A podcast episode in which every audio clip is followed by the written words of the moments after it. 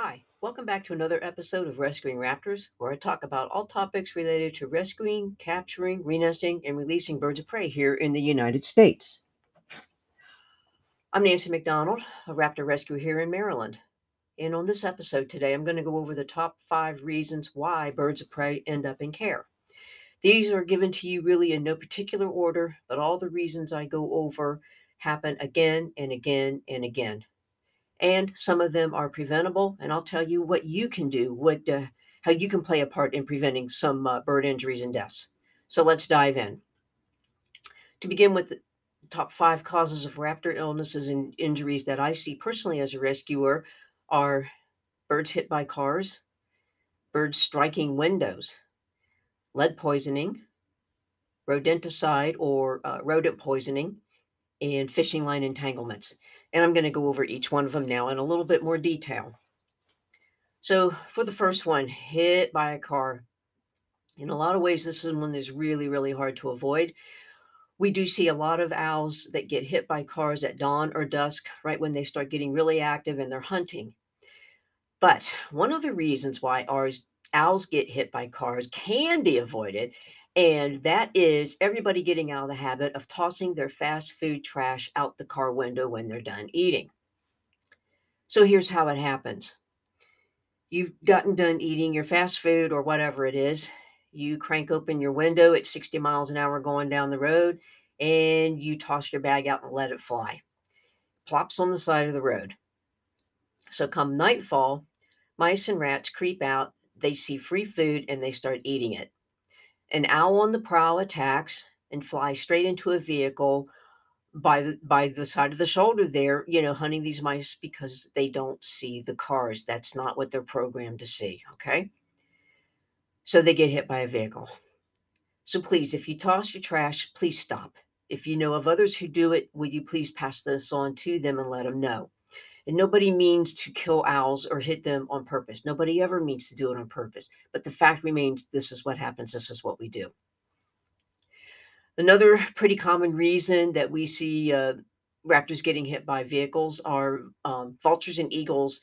They get hit by cars for a very similar reason that, again, is pretty much out of your control. Let's say somebody accidentally hits a deer or a possum or a raccoon. It's, it is really unavoidable that creature passes away and it's lying either on the road or it's on the shoulder really, really close to the road. Vultures and eagles are scavengers and they land on that carcass and they start eating it. Another car comes barreling by. That bird gets startled and sometimes they fly into the path of the car and they get hit. Again, this one is pretty hard to solve, but it's also quite common. Let me just stop here and tell you a related rescue story that happened to me uh, in the last few months.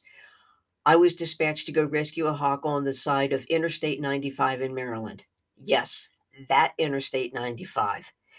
It was broad daylight. I pulled up to where I was told I could find the hawk, and sure enough, I saw it. I got over as far as I could, off the shoulder into the grass safely. Now, cars are whizzing by me at very high speeds. So I got out my net and I literally got down on my hands and knees to keep my center of gravity low, my center of balance low, to avoid falling or tumbling from the high speed wash as the cars were whizzing by. I grabbed that poor hawk, and as I did, I saw the reason why it got hit. There was a dead rat right next to it. I get it. And that was, I got to say, the one rescuer, I was pretty sure I was also going to end up dead. I was scared to death crawling along Interstate 95. The hawk was so badly injured, unfortunately, that the kindest thing we could do for the poor thing was to end its suffering quickly and painlessly. Okay, next up that I want to talk about here really quick window strikes. In my experience, these are mostly avoidable.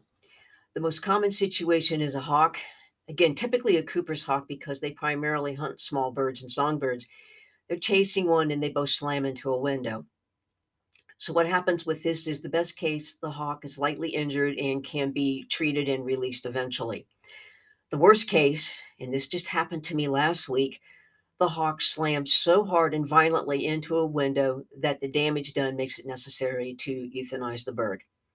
So last week I did rescue a red-tailed hawk from a middle school that hit some plate glass windows, and it was so severely injured that we did have to send it to the ancestors, unfortunately. Now, this is mostly avoidable by getting those bird stickers that are um, that are ultraviolet that can be seen by other birds since they can um, see things in the UV spectrum where you and I can't, and this can help them avoid flying into windows. It isn't going to completely eliminate the problem, but it really does cut down on the number of incidents. We once had Maryland DNR go out and rescue a bald eagle that flew full tilt boogie into a large plate glass window um, on a home that was sitting on the banks of the Potomac River because it was chasing a duck. The homeowner happened to be sitting there watching TV when he saw it coming in, and the next thing he knew, kablam, it hit his window. And he said he was very shocked that the window did not crack or break. And quite frankly, I am too. So please, uh, you can get these bird stickers pretty cheaply. Uh, if you go shopping online, please put them on. And if you do, please remember they need to be replaced about once a year as they do lose their UV effectiveness after a while.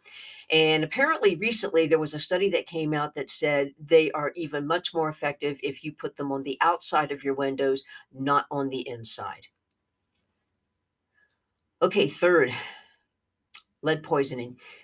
Now, this is completely avoidable, in my opinion, from the rescues and captures that I've done.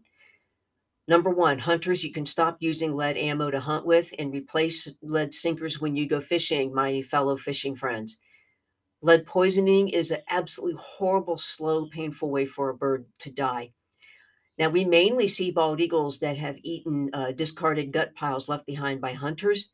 So, hunters, again, this is avoidable if you bag up your gut piles, if you're using lead ammo, and then if you dispose of that pile in such a way that no bird or no animal can get to it and eat it. Um, getting it cremated, for example, all right, or burying it at least six to eight feet deep, which I know is a lot of intensive labor, but again, we want to stop lead poisoning. So, completely avoidable again, in my opinion. All right, fourth. And again, I'm just talking about all these very briefly. I could just go on and on and on about each one of them. All right, rodenticide. This is a terrible, horrible, horrible, awful way for a bird to die with internal bleeding. Okay. This is just really awful. Um, rat and mouse poison baits are put out by homeowners. The rodents eat them, then they stagger off to die, and sometimes they're out in the open to a passing vulture, hawk, or owl, it looks like a free, easy meal. It's not. It is. It is death. Uh, use snap traps. They're quick and they're painless. Depending upon how much has been ingested, you know, sometimes rehabbers can uh, pull these raptors back from the brink of death with rodenticide poisoning. There is treatment, but we have to get to these birds uh, very early, and we have to, uh, you know, get to them before they eat very much of it, and we can't control that. Okay somewhat related to this then is uh, we see uh, homeowners who think that glue traps are okay, that it's a little bit more humane. It's not. Glue traps are just as bad in their own way. It's a slow, painful death for the rodent. We have seen raptors badly injure themselves trying to get free of the glue traps. So, again, please, bottom line, use snap traps. Okay, finally, we come to fishing line. And we see this mostly with ospreys and bald eagles, although we've had a few owls that end up getting caught in fishing line as well. What is so bad about this monofilament line is that it can cut deeply into the bird, causing extremely deep gashes and burns. Often there's hooks on the lines, one or more that get embedded in the bird's body or wing. It's very common to see a bird wrapped up in fishing line, uh, limbs tangled, and finding hooks somewhere. We often find raptors hanging upside down for hours on end, and there's times when they are so badly injured we have to euthanize them. Uh, we have seen fishing lines so tight it has damn near amputated a limb, whether it's a foot, a talon, or part of a wing. And so the worst part about this is a bird hanging um, high from a high tree limb, and we have to get tree removal companies to come out and do the rescue for us this could take hours, if not a day or more. It, it, seriously, you think that they would drop everything and run, but it doesn't happen like that in real life very often. In the meantime, the bird is hanging and struggling, and they can and they do die from this. And it's absolutely terrible to witness. It is a truly horrible thing. It's hard, okay? So if you go fishing, please police up your line and hooks and anything that you see out there that other people who've gone fishing carelessly and thoughtlessly disregard because they're litter bugs to begin with, okay? Please don't leave it behind. And please let all of your fishing buddies know as well. Okay, well, that's just it for today. I want to thank you for tuning in again. And please, as I always tell you, treat others with kindness, courtesy, dignity, and respect as much as you possibly can. I'm Nancy McDonald, a raptor rescue here in Maryland, and we'll see you next time.